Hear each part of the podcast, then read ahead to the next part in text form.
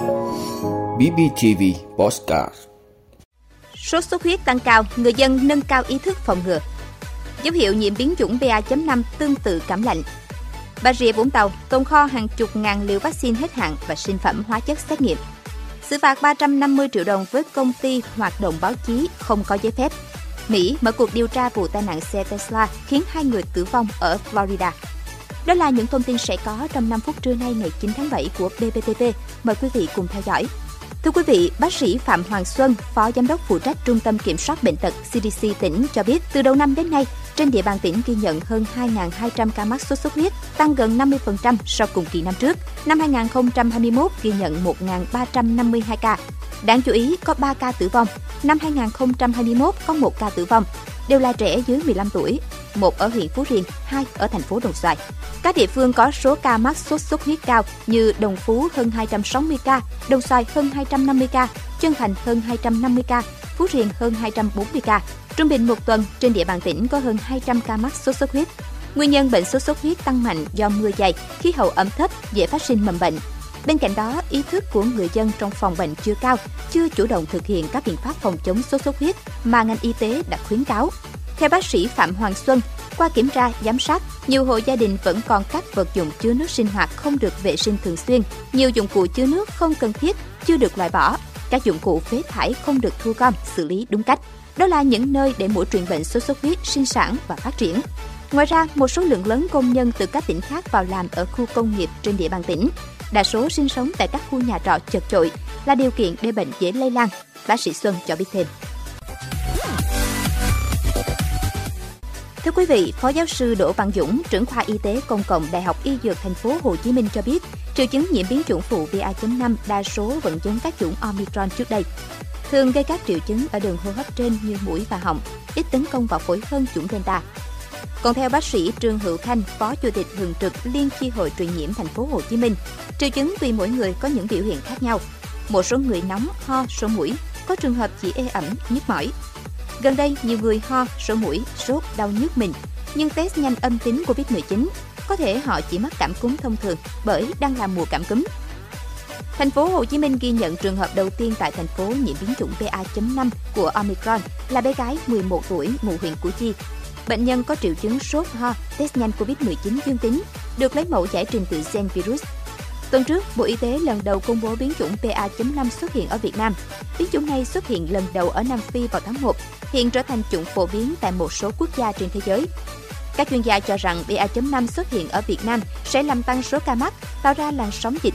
Nhưng làn sóng này sẽ nhỏ hơn những đợt dịch trước đây, số tử vong sẽ ít vì đa số người dân đã tiêm vaccine.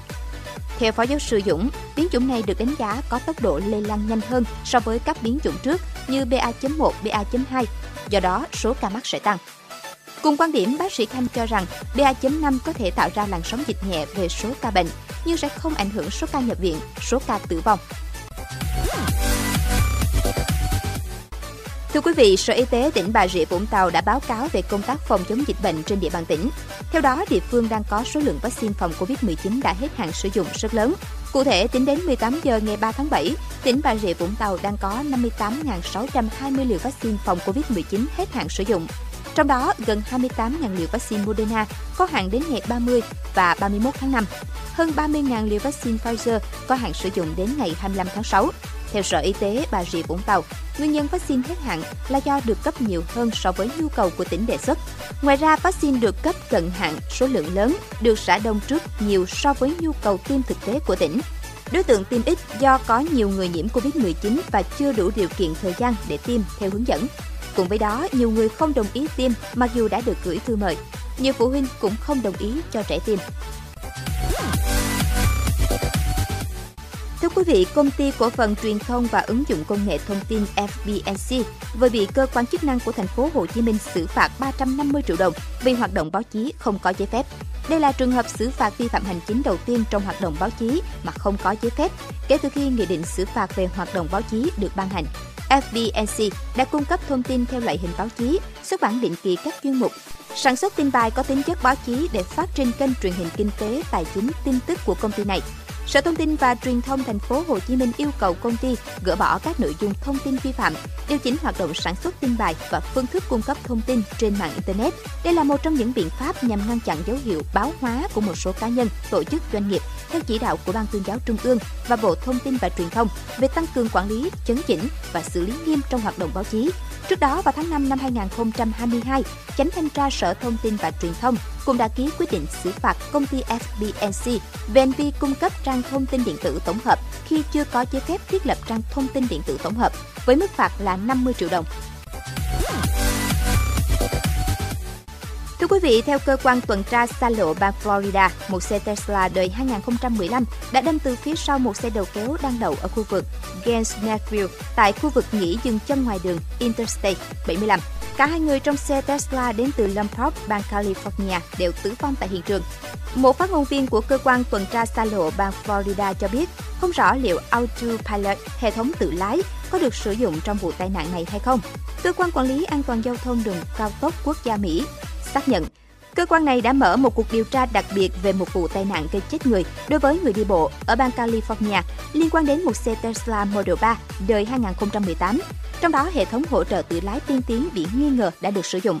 Cơ quan quản lý an toàn giao thông đường cao tốc quốc gia Mỹ trước đó đã mở 36 cuộc điều tra các vụ tai nạn đặc biệt, bao gồm cả vụ tai nạn ở bang California liên quan đến các phương tiện của công ty Tesla. Trong đó, các hệ thống hỗ trợ tự lái tiên tiến như Autopilot biến nghi ngờ đã được sử dụng từ năm 2016. Tổng cộng 17 trường hợp tử vong trong các vụ tai nạn đã được báo cáo trong những cuộc điều tra đó của Tesla, bao gồm cả vụ tai nạn ở Florida. Cơ quan quản lý an toàn giao thông đường cao tốc quốc gia Mỹ thường mở hơn 100 cuộc điều tra tai nạn đặc biệt hàng năm liên quan tới các công nghệ mới nổi và những vấn đề an toàn ô tô tiềm ẩn khác. Ví dụ như trước đây đã giúp phát triển các quy tắc an toàn về túi khí. Tesla đã không trả lời các yêu cầu bình luận. Vị đã luôn ủng hộ các chương trình của Đài Phát thanh truyền hình và báo Bình Phước. Nếu có nhu cầu đăng thông tin quảng cáo ra vặt, quý khách hàng vui lòng liên hệ phòng dịch vụ quảng cáo phát hành số điện thoại 02713 887065. BBTV, vì bạn, mỗi ngày.